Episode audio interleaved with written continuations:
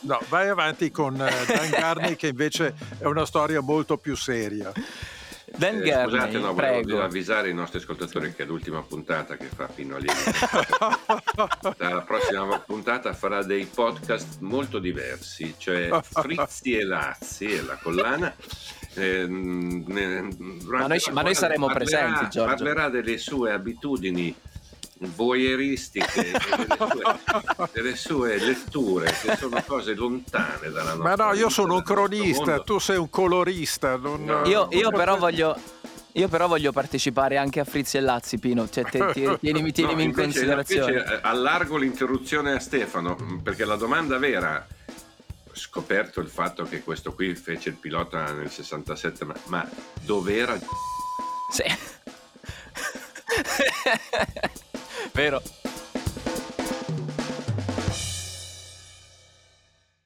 Mi ha bucato un timpano Guido, ma ci siamo. Benvenuti a Terruzzi racconta la Formula 1 a ruota libera. Un progetto di Red Bull con Giorgio Terruzzi. Un podcast a più voci che prende spunto dall'attualità del mondiale per correre su e giù lungo la storia del motorsport. Tra analisi dei Gran Premi, ricordi di pista e aneddoti di una grande avventura umana, tecnologica e sportiva. Al microfono insieme a Giorgio Terruzzi ci sono Pino Allievi e Stefano Nicoli. Buon ascolto.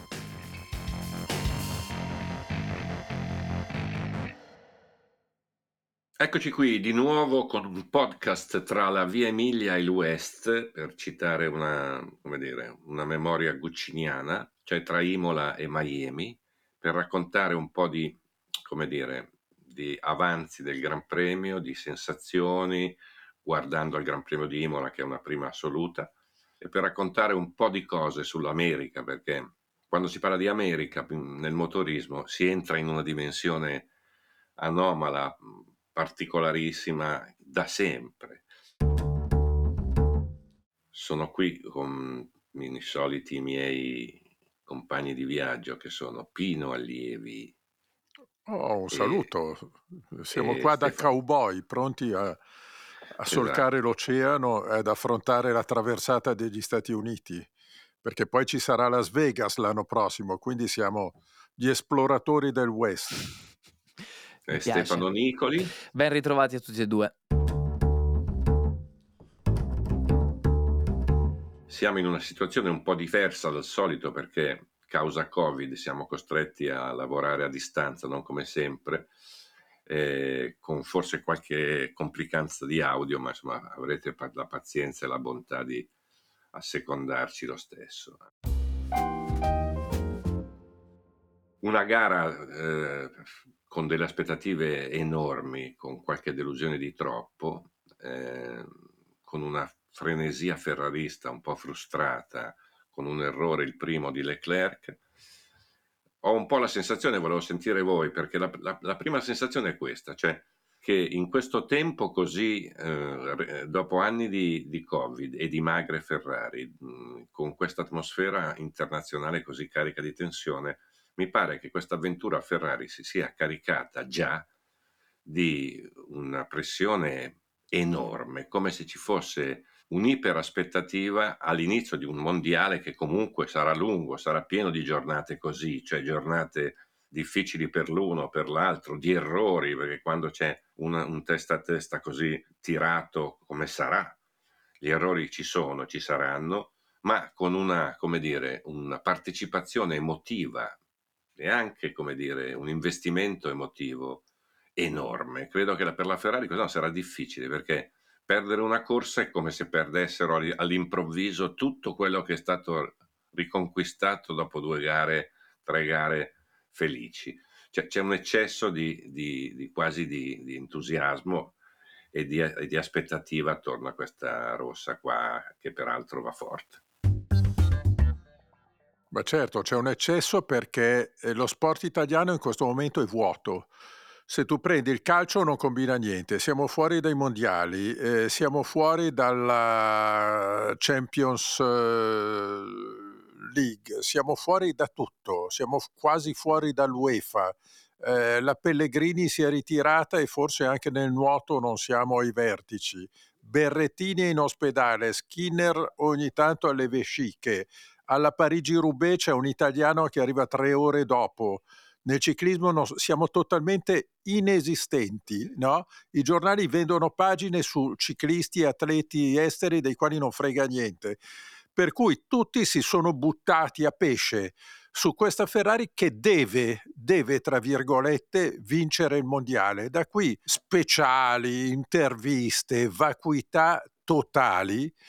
No, eh, con un montaggio di panna montata che non si vedeva da tempo, un montaggio basato sul, sul nulla, perché eh, tre gare, parlo prima di Imola, su 23 non sono niente, la Ferrari è andata benissimo,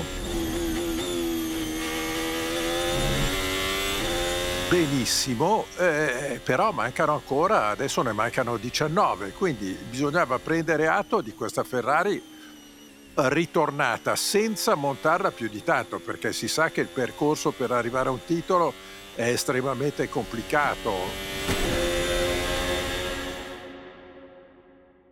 L'ultimo anno si è deciso tutto all'ultimo giro, cioè parlo del 2021.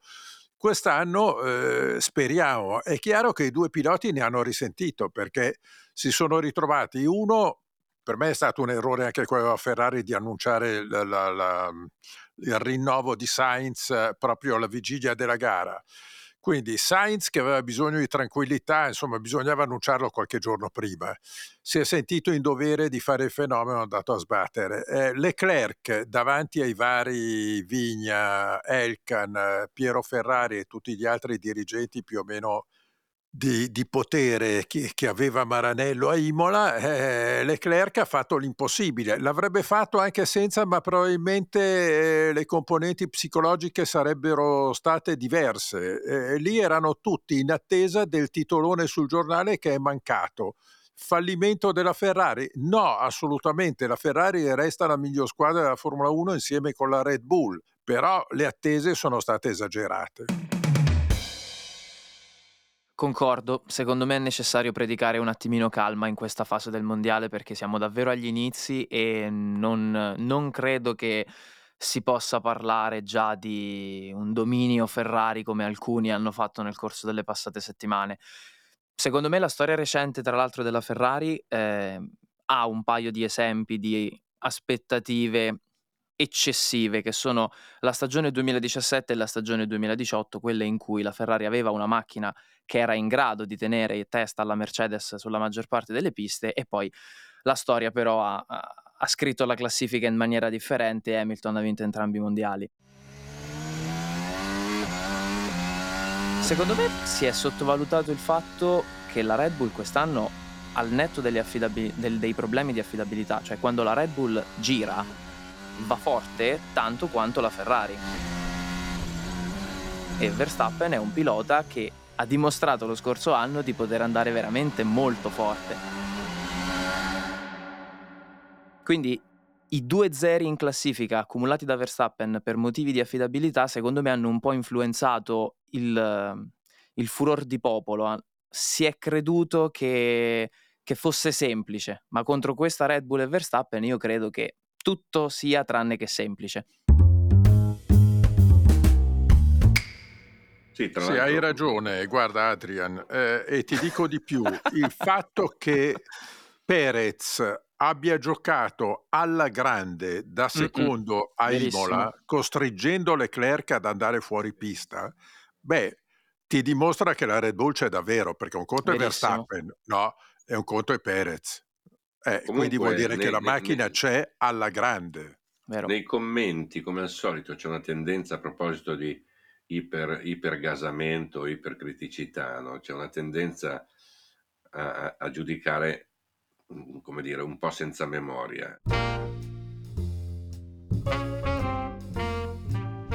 Ho sentito in questi giorni parlare del confronto Leclerc-Verstappen come se parlassimo di un pilota Verstappen che non sbaglia. Allora, noi siamo arrivati da una stagione, quella scorsa, dove per quasi un anno è stato criticato Verstappen perché ha sbagliato più volte il momento chiave eh, per aggressività. Cioè, non è che qui ci sono eh, dei santi e dei diavoli, cioè ci sono dei piloti che sono impegnati su uno standard altissimo e anche questi qua, essendo lo standard altissimo, pur di qualche volta sbagliano. L'ha sbagliato molte volte Verstappen, il quale ha un vantaggio rispetto a Leclerc, cioè ha già sfruttato la propria occasione ha già vinto un mondiale. Leclerc, a differenza di Verstappen, ha una fretta diversa, cioè è per la prima volta alle prese con un'occasione e sa che non può fallire perché viene da troppo tempo di, da una, una, una sala d'attesa troppo lunga. Quindi io capisco che dopo peraltro tre gare strepitose, perché qui stiamo parlando di uno che ha fatto dei numeri tra, la, tra il Bahrain, l'Australia e l'Arabia di, di grandissima qualità ci sta che possa fare un, un, errore come li ha fatti Verstappen anche l'anno scorso nella lotta con Hamilton. Sì, sì, ma guarda, è il concetto della moto. Eh, quelli che vanno davvero forti ogni tanto cadono, eh, eh, senza arrivare ai livelli di Marquez che ha fatto una tessera sulle cadute. Però se vai davvero forte ti capita di cadere e se vai davvero forte in Formula 1 ti capita di commettere degli errori come giustamente Giorgio hai detto tu di Verstappen, ma anche altri grandi campioni ogni tanto hanno sbagliato. Ricordate quando Schumacher ha sbattuto al primo giro a Monte Carlo oppure la famosa uscita di pista di Senna al Portier, no? o addirittura di, di, di, di, Prost che per scaldare le gomme in una gara umida a Imola uscì nel giro di formazione. Quindi stiamo parlando di stracampioni e, e, e io sono lieto di mettere Leclerc tra questi stracampioni che sbagliano.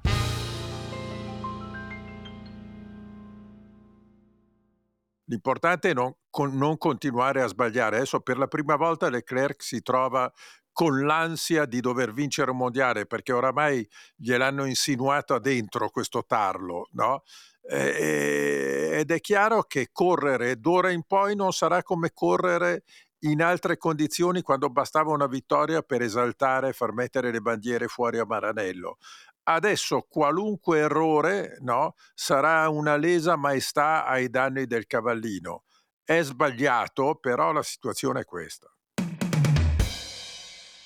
Io però aggiungo che secondo me da parte della, della stampa generalista, io eh, porto avanti una crociata da, da diverso tempo, secondo me è, è importante che nei limiti sia data alle persone che lavorano in Ferrari, eh, piloti e uomini del team compresi, sia data in un anno come questo che promette di essere combattuto fino all'ultimo chilometro o quasi la possibilità di commettere degli errori senza essere sulla fiducia o sulla sfiducia eh, sarebbe meglio dire, presi per dei deficienti, passatemi il termine, perché purtroppo già io ho iniziato a leggere dei commenti di persone che hanno, come diceva Giorgio all'inizio, dimenticato quello che è stato il percorso che ha portato la Ferrari a tirar fuori questa macchina e quello che è successo nelle prime tre gare. Sì, ma questo è inevitabile. Sì, sì, sono d'accordo, sì, infatti ma... lo so che è una ecco, crociata... Ecco, no persa, eh. però ci provo ogni volta. Eh, Adrian, eh, sono le scorie del calcio trasferite ormai ovunque. Esatto, ma Adrian, ti, ti dico una cosa.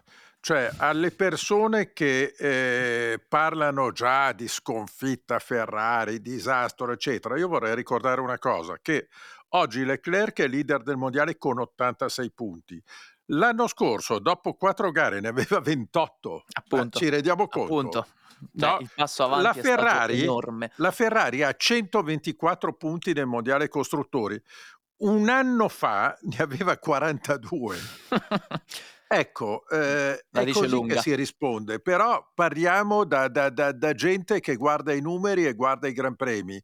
Oggi c'è questa esaltazione calcistica no? Eh, perché poi c'è tutta questa esaltazione da parte di gente che fino a un mese fa voleva che al posto di Binotto arrivasse Briatore o che arrivasse eh, Adrian Newey o che arrivasse Toto Wolf. È che io ero no. occupato.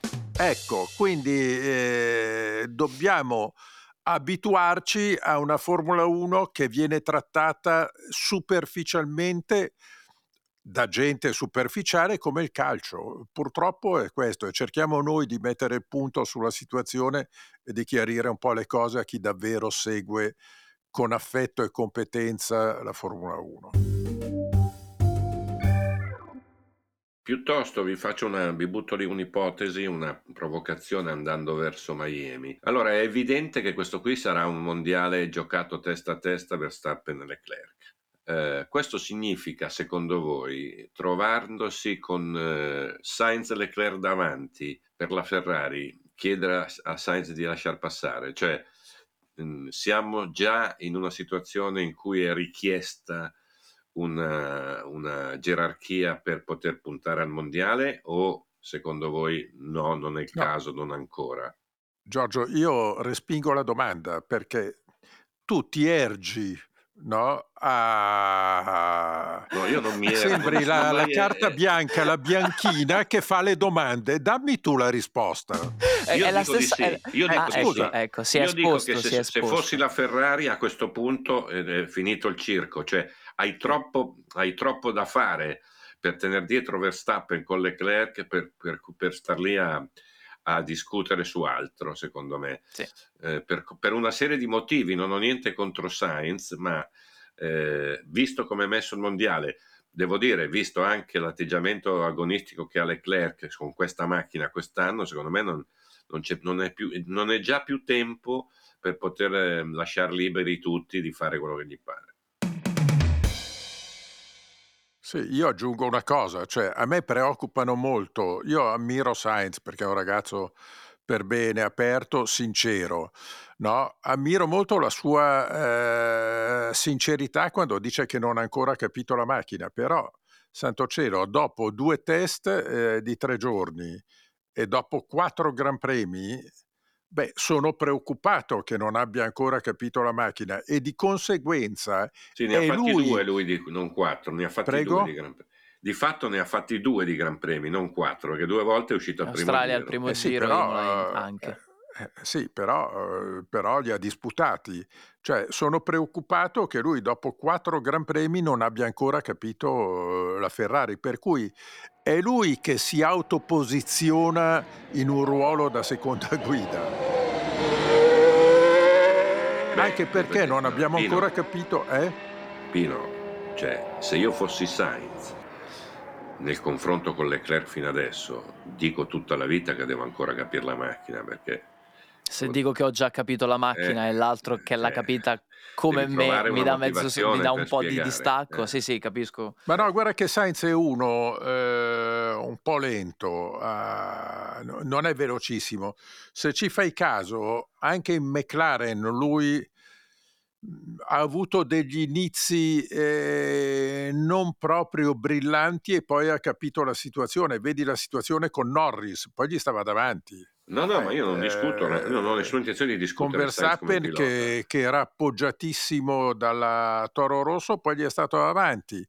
Eh, quindi eh, No, no, probabilmente discuto lui ha Sainz. de- una tempistica di adattamento alla macchina diversa da quella di Leclerc, che è, è una cosa diversa perché i supercampioni sono diversi da tutti gli altri eh, e non è facile poi adattarsi.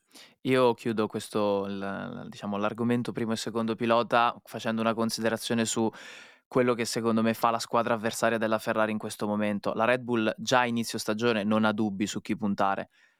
Eh, vabbè, Perez ma lì è viene chiaro, lasciato scusa, esatto, Perez pe- va, va un esatto, secondo più piano. eh. assolutamente, però loro sanno già che i punti importanti vogliono prenderli con Verstappen, quindi a meno che non ci siano delle vicende particolari all'interno di un Gran Premio, comunque cercheranno di spingere di far sì che Verstappen vada avanti.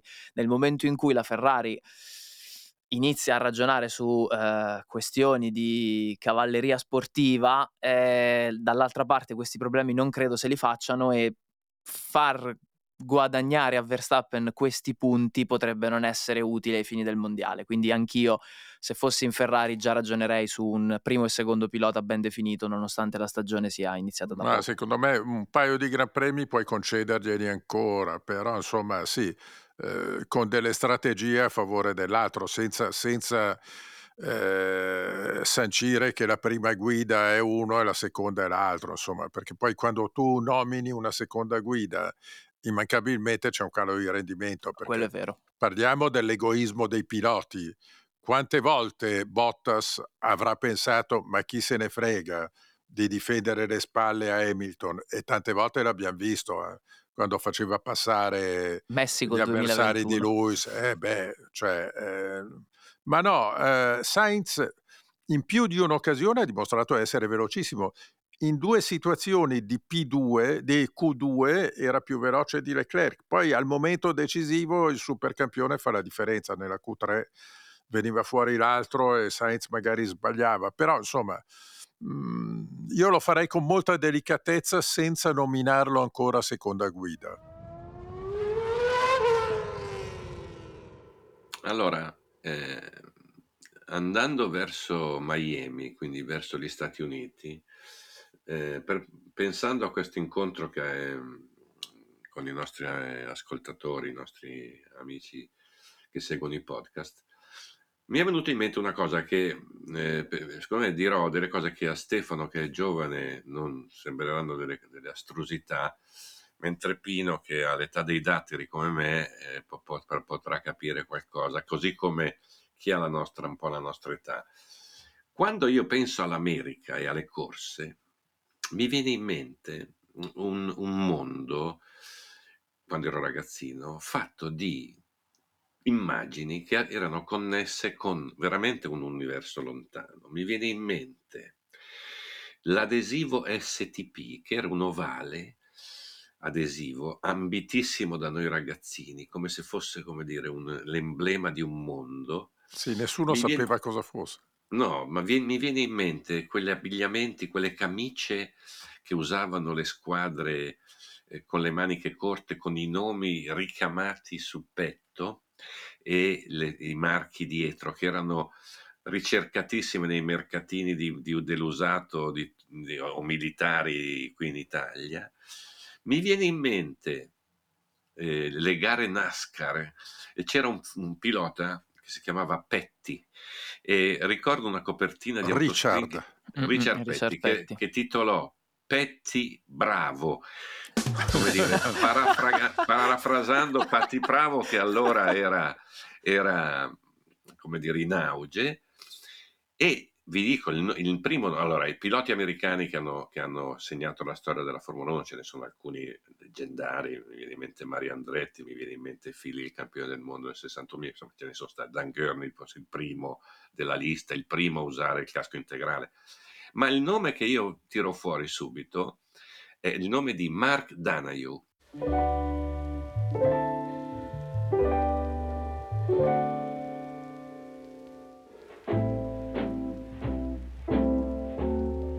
Era un, non solo un ingegnere pilota della Penske morto in Austria nel 75 male, dopo aver vinto però un Gran Premio, do, dopo aver debuttato cioè, con un podio in Formula 1, ma io me lo ricordo perché Mark Danaio guidava una Ferrari 512M blu e gialla con i colori dello sponsor Sunoco e allora nelle gare di durata che erano seguitissime da me da matti aspettavo di avere notizie di quella Ferrari lì così anomala, gialla e blu, con Mark Danayou, via radio nelle 24 ore di, di, Daytona, nelle 12 ore di Sebring, perché era come un'anomalia, come tutte le anomalie del rosso, era una Ferrari ma diversa dalla Ferrari, con questo qui ingegnere pilota che era una faccia da pacioccone, ma era molto, molto per me come dire, affascinante.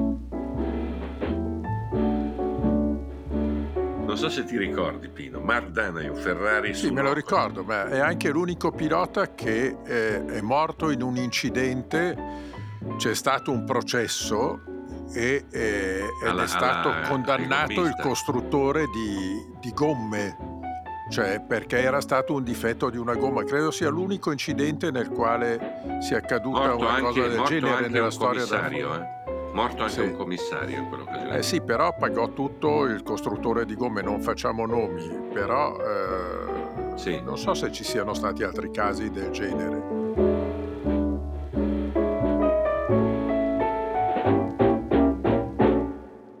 Però eh, vedo che tu eh, vai un po' lungo. Io quando penso alla Formula 1 a Miami, beh, Miami è da un lato vicino a Sebring, ma è distante mille anni luce, dall'altro lato è vicino a Daytona, no, distante mille anni luce. Io quando penso a Miami mi vengono in mente quelle copertine di Novella 2000 con eh, questi VIP. Eh, non dire, cosa, ma cosa Miami ha ma poco a che fare con la Infatti. Formula 1.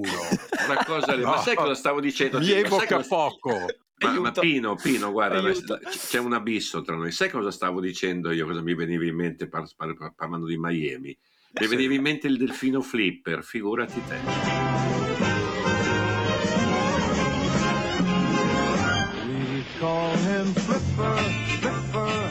Per... tu sei lì ancora con queste... No, perché tu sei falso. Tu sei ah, falso. Ecco, lui, lui, lui, punta. Ah, tu dici Pino che Giorgio punta a una pulizia dell'immagine, cioè lui no. dice che pensa al delfino per. Ah, ho capito, ho capito. No, è vero, io penso. Sì, ma è una metafora flipper. la sua. sì, no, no.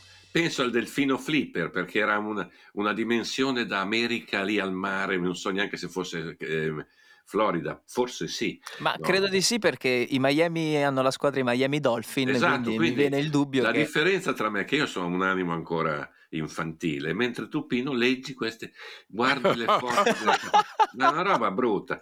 Ma no, so. ti devo dire che io avrei preferito un Gran Premio a Sebring. Cioè, eh, Sebring mi vengono in mente, vabbè, io non c'ero perché ero un ragazzo, c'eri tu, quando vinsero Fangio e Castellotti con la Ferrari che fu una vittoria epica la 12 ore di Sebring.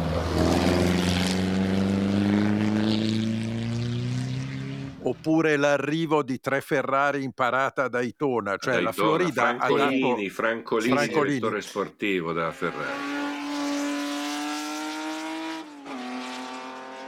La Florida ha dato tanto, tantissimo alla Formula 1 e non vorrei, mhmm, anzi alla Formula 1, a, alle corse, scusate, non vorrei che Miami fosse l'ennesima trovata di questi di Liberty Media. Eh, spero che, che, Miami sia un bel gran premio e che non diventi una specie di, di circus tipo quello che stanno allestendo a Las Vegas dove vogliono fare la piscina all'interno per i VIP, all'interno del circuito tutte queste cose qui. Mi pare che. Credo ci sia anche a Miami. No, infatti, Pino, la, la, situazione a Miami è diversa, nel senso che da quello che so stanno Beh, costruendo allora un lago. No, eh no, de- devi portare la barca perché stanno costruendo un lago artificiale all'interno del circuito, posizionando degli yacht per fare uno yacht club artificiale. Metteranno sì, un laghetto dai, dentro ma... al circuito. Quindi ma finiamola, la piscina cioè la, è.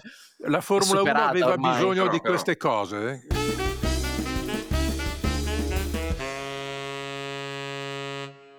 Queste però. sono cose che uccidono la Formula 1. Cioè, poi creiamo un telefilm, non più il mondiale di Formula 1. Sì, però le corse sono le corse, restano le corse al di là di queste cose qua. Del, no? C, del, del, del contorno. No, allora, io ho tirato fuori Mark Danaio perché un, è, un, è, un, ricordo più che, più che, per questioni agonistiche, per questioni così come dire. Infatti era un ottimo pilota, eh, rispettato sì, da sì. tutti. Io non l'ho conosciuto, ma ho sentito tanti che hanno corso con lui, me ne ha parlato solo vi, bene. Vi, per, per, per tirar fuori un altro nome laterale di quegli anni lì, Revson. che ho visto. No, mm. aspetta, aspetta, aspetta, aspetta, Pino. Il nome è quello di Brett Langer. Brett Langer, che era ah, uno sì. dei salvatori di, di Lauda al Nürburgring, mm-hmm. ma era uno, è stato uno di famiglia ricca, no?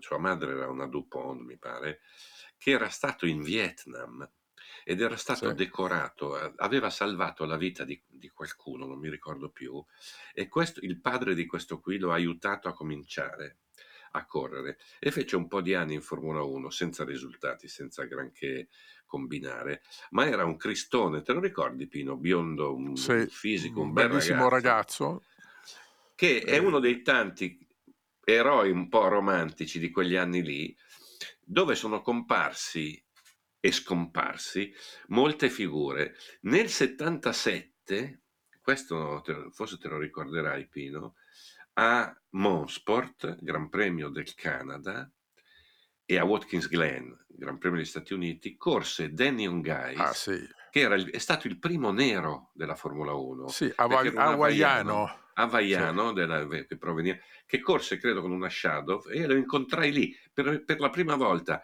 visto per la prima volta era, un, era uno, un, un personaggio che non aveva, cioè era in Formula 1, ma si sapeva che sarebbe rimasto poco e non aveva nessun tipo di chance per far bene. Infatti, non so qua che risultati. Però fece. era uno che andava forte, era uno andava forte, però incazzato col mondo, no? Era uno arrabbiato col mondo eh, che eh, si è vantato di non aver mai dato un'intervista a un giornalista perché odiava la stampa, odiava tutti però eh, in macchina ci sapeva fare molto molto bene, infatti ha corso per anni poi in Formula Indy, ha corso credo anche la Canam, eh, insomma ha fatto tante cose. No, con me, con me, Pino parlò lì a, a, Watkins Glen e disse io con te parlo, non parlo con degli... No, da ora in poi non parlerò con, più con, con nessuno. Sì, con Pino Allievi perché non mi, mi, sta molto antipatico, ma il resto... No, devo dire di, che... Di una di un caso personale una regola, cioè lui non, era, no. non ce l'aveva con tutti, ce l'aveva con te.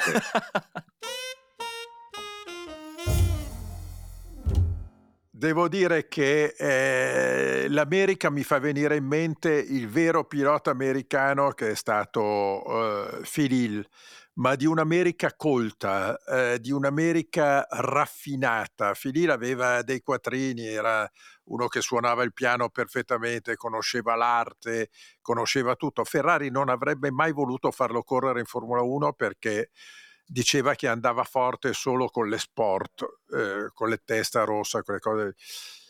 Poi fu costretto a farlo correre su pressioni del suo importatore americano, che era di Milano, Luigi Chinetti, e Filile è stato il primo americano che ha vinto il mondiale.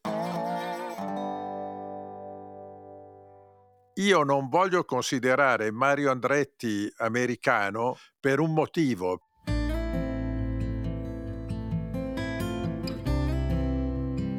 Perché eh, Mario Andretti è stato eh, uno dei tanti istriani cacciati via dall'Italia. Cioè, ricordiamoci che gli istriani eh, quando furono costretti a lasciare la loro terra per accordi di guerra, beh, finirono nei campi profughi trattati come se fossero stati di un altro pianeta. E lui, col pianto nel cuore, con il conte Biancamano, dovette lasciare l'Italia e andare eh, a Nazareth, dove aveva uno zio, e ricominciare una vita con tutta la famiglia. La famiglia Andretti era una famiglia benestante, erano il padre gestiva delle fattorie intorno da a Montona, Montona eccetera. Montona. No? Sì, io poi sono stato un posto meraviglioso dove si coltiva il vino, dove ci sono i tartufi. Sono andato a vedere la casa natale di Andretti e gli ho telefonato da lì dicendo sai dove sono? Sono qua davanti a casa tua.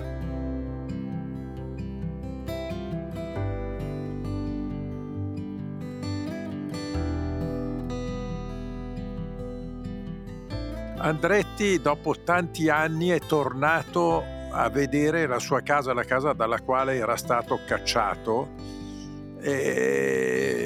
ed è stato persino ospitato dai nuovi proprietari croati così con un certo imbarazzo. Eh, gli è stata offerta anche di acquistarla la casa ma lui non ha voluto, però quando viene in Italia e lo fa molto spesso in occhiali neri, spessissimo va a visitare i suoi amici eh, croati, è amico del sindaco onorario lui stesso di Montona ed ha, ha tanti amici eh, là che parlano italiano, quindi Andretti è, è un insulto all'italianità per come è stato trattato, eh, poi giustamente ha detto che nel momento in cui gli ha dato il passaporto americano è stato uno dei momenti più belli della sua vita, però ricordiamoci che Andretti si sente italianissimo ed è uno che legge sempre i libri in italiano ed è in italiano fino al midollo.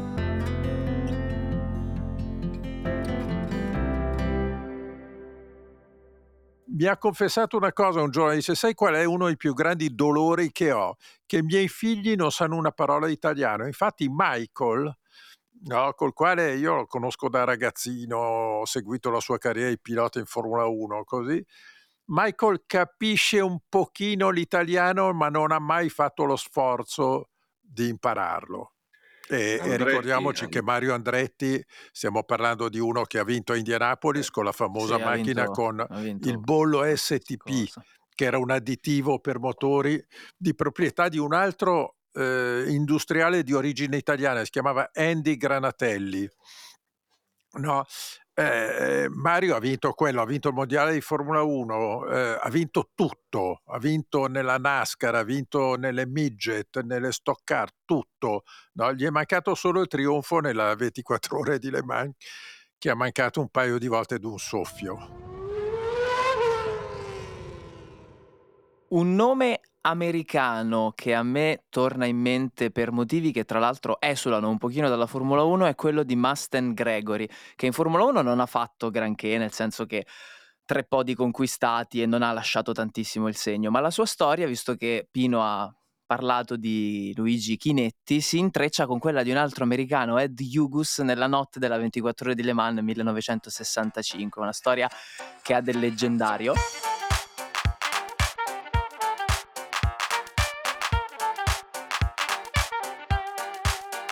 Appunto viene ricordato perché sostanzialmente quel, la macchina, la Ferrari, l'ultima Ferrari che vinse la classifica assoluta della 24 ore di Le Mans, eh, quella notte ebbe un cambio pilota irregolare. Mustang Gregory era, credo, miope, comunque portava gli occhiali e con la nebbia della notte di Le Mans non riusciva a vedere benissimo.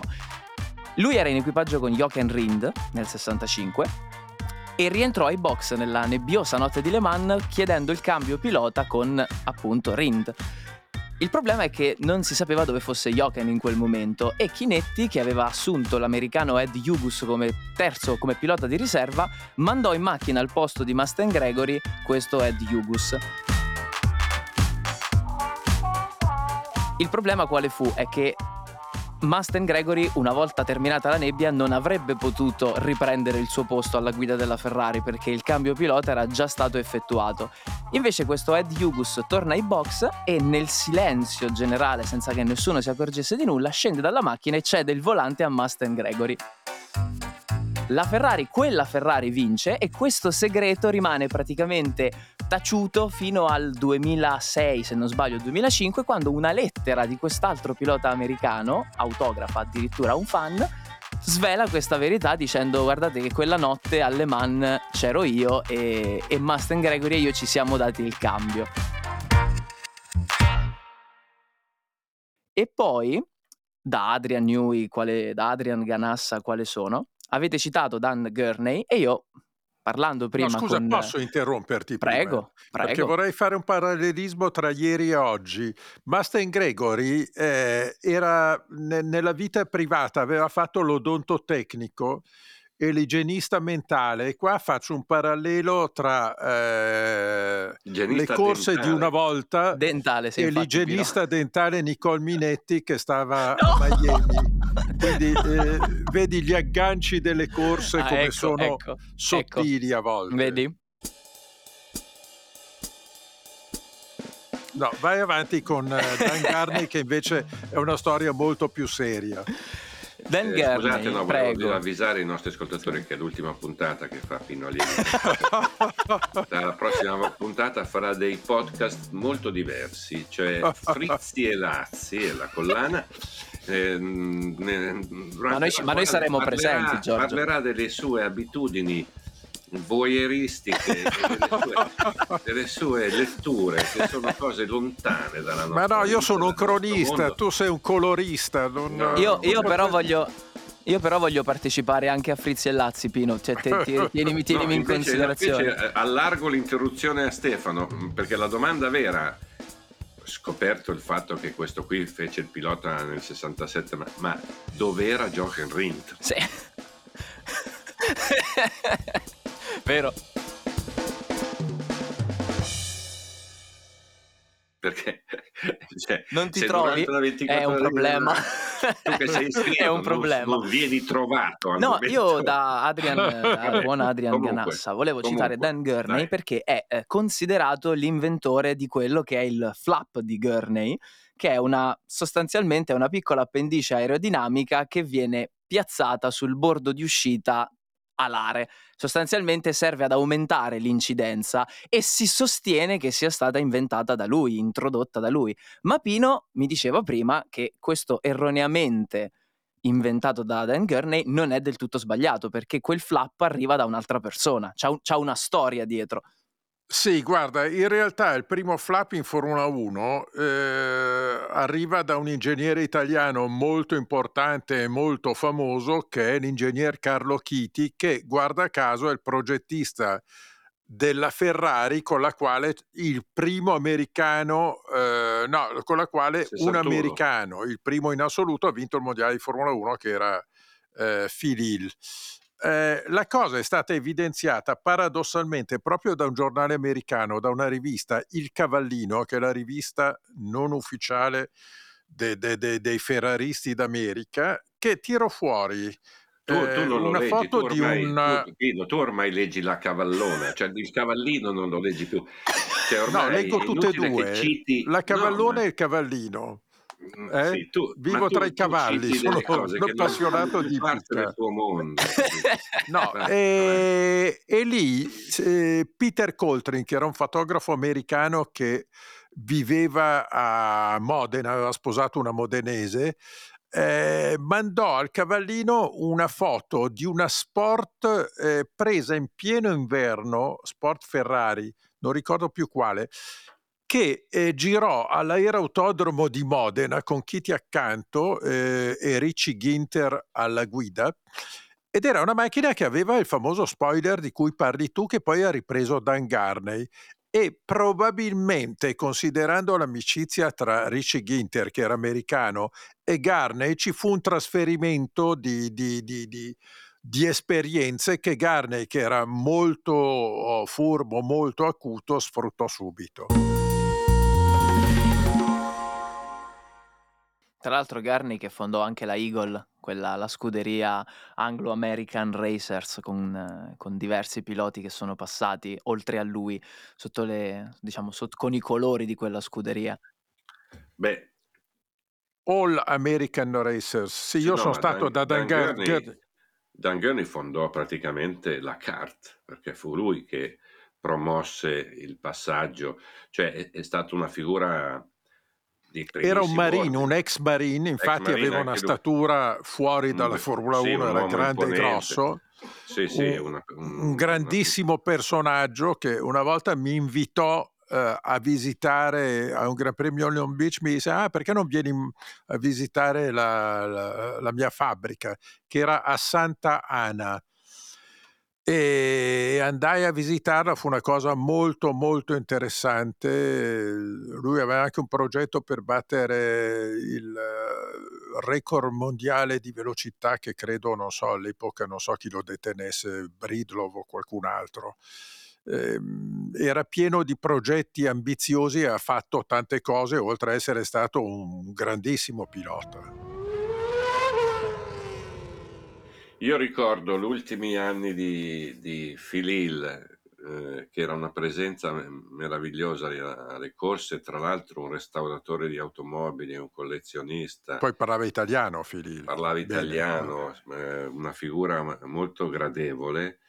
Eh, allo stesso modo, parlando di figure grate- gradevoli, io ho una memoria eh, cara che riguarda Peter Revson, che è stato un grande pilota, ad un passo dall'ingaggio Ferrari, peraltro, eh, di una gentilezza, di una delicatezza assoluta. Io l'ho già raccontata questa cosa, ma la, la, la riracconto.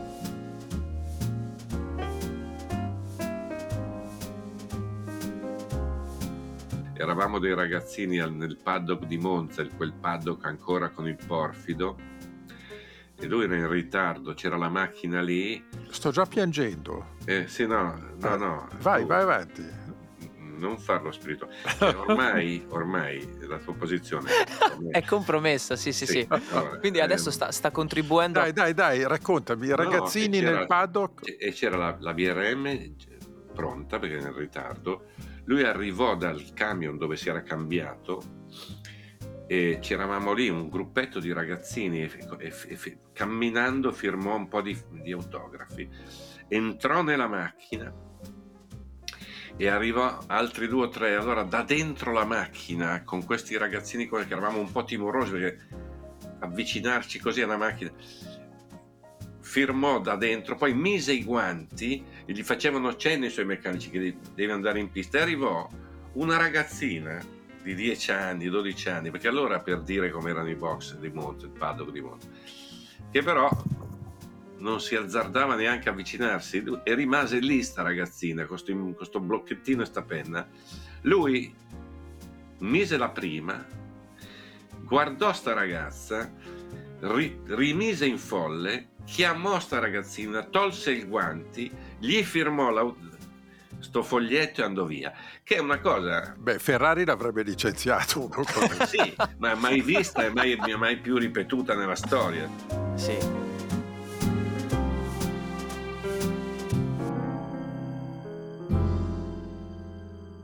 No, ma spiega anche chi era Revson, di chi era figlio. Allora, figlio Vedi, di... ti faccio l'esamino. Prodotti di, di, di bellezza, quelli bellezza. che usi tu ancora oggi. Possiamo fare pubblicità se, se ha introdotto io, lui l'argomento Revson la... proprio per questo motivo, eh, è chiaro, dire, palese. Nasconderei questa notizia, no? non è che facciamo. Morto male in Sudafrica, eh, durante un test eh, in fondo al retino di Chialami, in quel posto lì dove in quegli anni lì morirono eh, sia lui e poi dopo poco tempo mh, Tom Price che è stato uno delle grandi promesse svanite della Formula 1. No, Pino? Tom Price era uno sì. adesso siamo Bravissimo, ma anche Revson era un pilota con, con, grandissime qualità. Invece vorrei tornare a Filil, che a un certo punto entrò in rotta di collisione con Enzo Ferrari. Ma per colpa di chi? Per colpa della stampa. Perché Filil era fidanzato con Dennis McCluggy, che era una giornalista americana che seguiva i Gran Premi. Beh, insomma, loro avevano una certa intimità, ovviamente. E questa Denise scrisse tutta la storia di eh, Filil, della crisi tra Filil e Ferrari su una rivista americana che ovviamente venne tradotta all'istante a, a Enzo Ferrari e da lì incominciò la rottura che poi portò Filil alla ATS, sempre con Carlo Chiti che era stato il progettista della Ferrari 161 del mondiale. Ricordiamo che il titolo per, per, dire, per dovere, insomma, va detto, che il titolo di Filil doveva andare, era già nelle mani di Fontrips, Fontrips mm, sì. che morì a Monza in quell'anno, sì. ultima gara, tra l'altro una strage, una collisione con Jim Clark, una, un incidente tremendo, ma era Fontrips il candidato e, come dire, in testa al mondiale fino all'ultima gara. Tant'è vero, quando finì la gara, Filil non lo sapeva che era campione del mondo perché non sapeva che era morto eh, von Trips.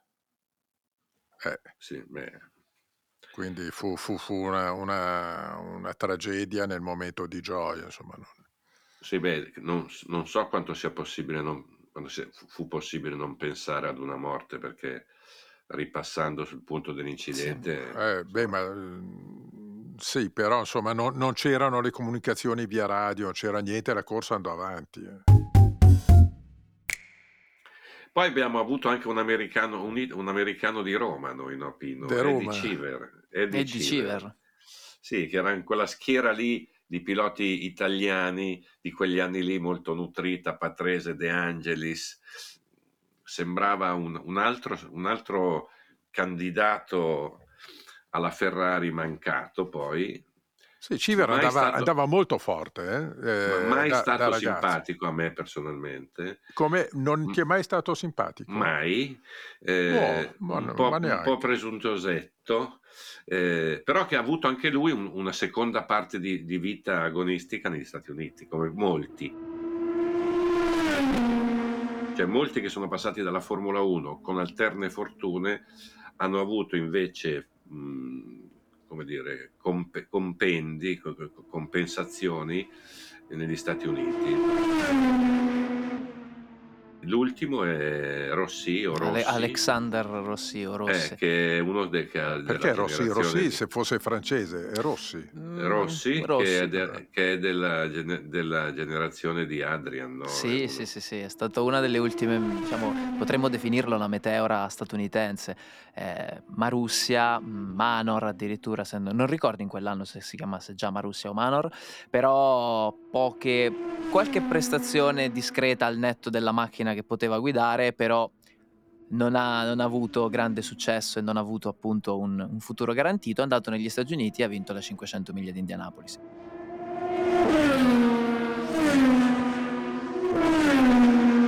Sì, così come Civer è stato il primo Sì. a vincere la 500 miglia con una Dallara e, e con un telaio a prestito. eh, quindi boh, Civer nella non re- era male, ha guidato anche l'Alfa Romeo, eh. Ha avuto tanta sfortuna, ha guidato la Renault, insomma è stato, per me è stato un pilota molto, molto diligente, bravo, che però era cresciuto nell'ambiente romano, per cui insomma in quell'ambiente lì pariolino sofisticato, anche lui non- il padre di Civer è quello che aveva portato in Italia, era venuto in Italia perché aveva introdotto il famoso metodo Conturella, vi ricordate tutte quelle palestre che incominciavano Pino, a ma non fare tu puoi fitness? citare solo queste cose di questo mondo. Cioè, Ma è eh, pazzesco, che ma è cioè, pazzesco. ma Cioè, io lo siamo so, arrivati cioè, a un punto, eh, Vabbè, ma meraviglioso. scusami, no, so. eh, se, se dobbiamo fare quello che scrivono alcuni quotidiani, ossia le banalità, beh, andiamo avanti. No, ma- Ti dico, beh, Civer, sì, l'idolo americano di Roma. Incominciamo No, con certo, queste ma chi, favolette. ma chi ha inventato la liposuzione? Possiamo andare avanti, capisci?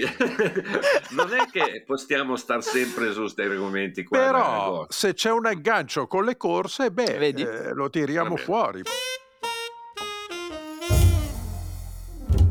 Perché tutti pensano che Civer perché è arrivato in Italia, perché è l'americano di Roma.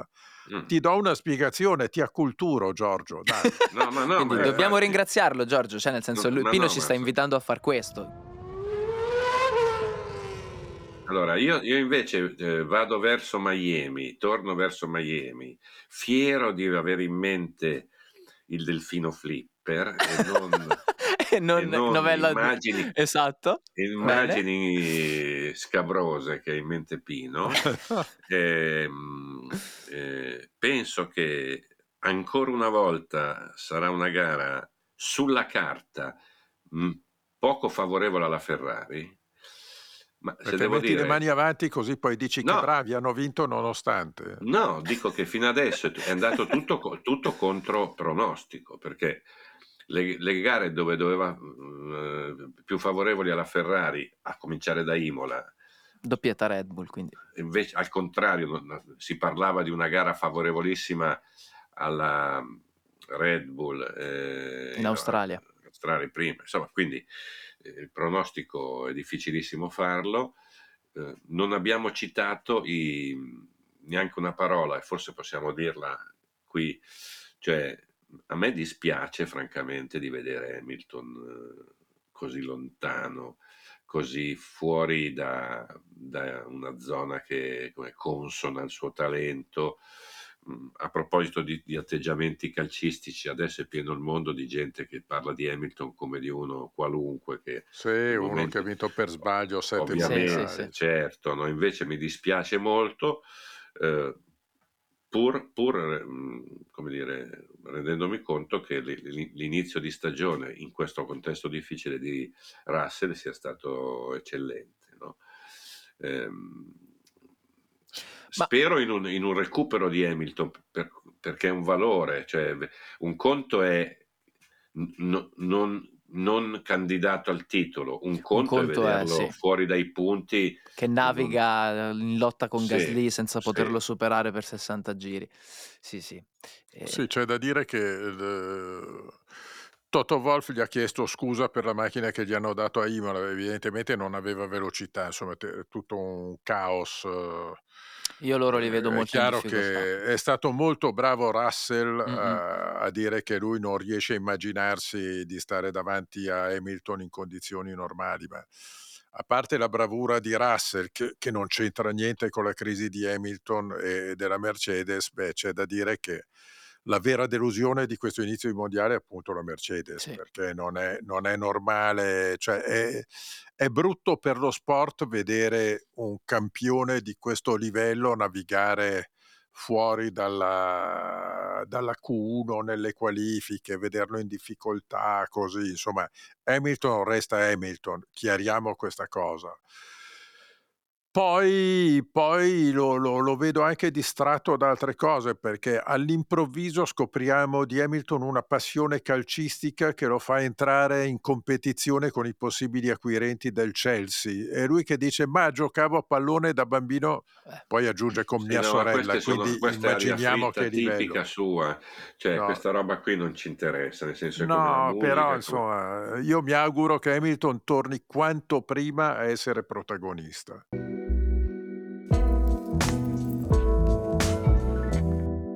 Chiudo con un altro nome importante, perché mi sembra che Mick Schumacher sia in difficoltà. Credo che gli serva un fine settimana di grande brillantezza, Sì. perché, ehm, finché sta lì con com a commettere errori, lontano dietro Magnussen, che non è Jim Clark, No. con Sì, tutto il appunto. Sì. rispetto, ehm, la vedo un po' un po' complicata la Sì. stagione di di Mick. Lo dico con tutto l'affetto e l'ammirazione che ho per per 'sto ragazzino che ha per molti versi è gradevolissimo, una persona d'oro, Sì. però, ehm, insomma è un po' un anno partito male anche per lui. Sì, poi io io sono il primo a dire che un Magnussen così non me lo sarei mai aspettato. La macchina c'è, ha avuto nel passato delle prestazioni buone, però di solito alternava prestazioni oltre ben oltre la soglia della decenza con delle prestazioni inguardabili e invece quest'anno quando No, la macchina vuol dire c'è che la macchina è buona, Esatto, quando la macchina c'è lui risponde presente.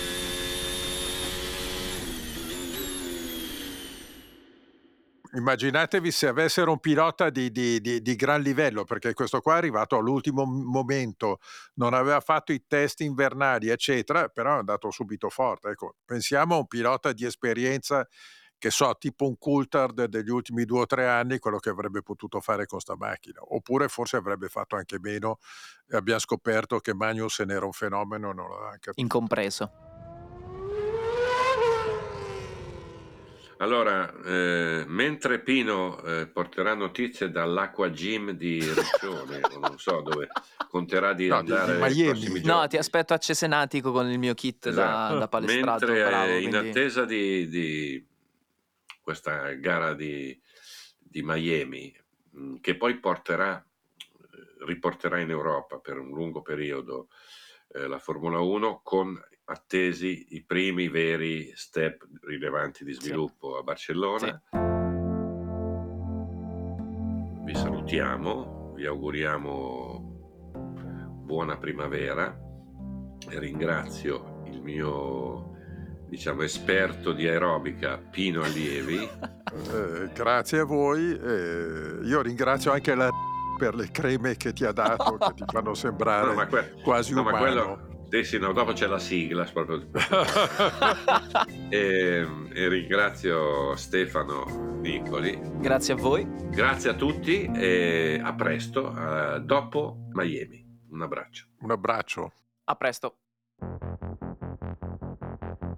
Avete ascoltato Terruzzi racconta la Formula 1 a ruota libera, un progetto di Red Bull con Giorgio Terruzzi. Se volete unirvi alla conversazione, lasciate una recensione su Apple Podcast. E per non perdervi nessuna puntata, iscrivetevi sulla vostra piattaforma d'ascolto preferita o cliccate su Segui se usate Spotify.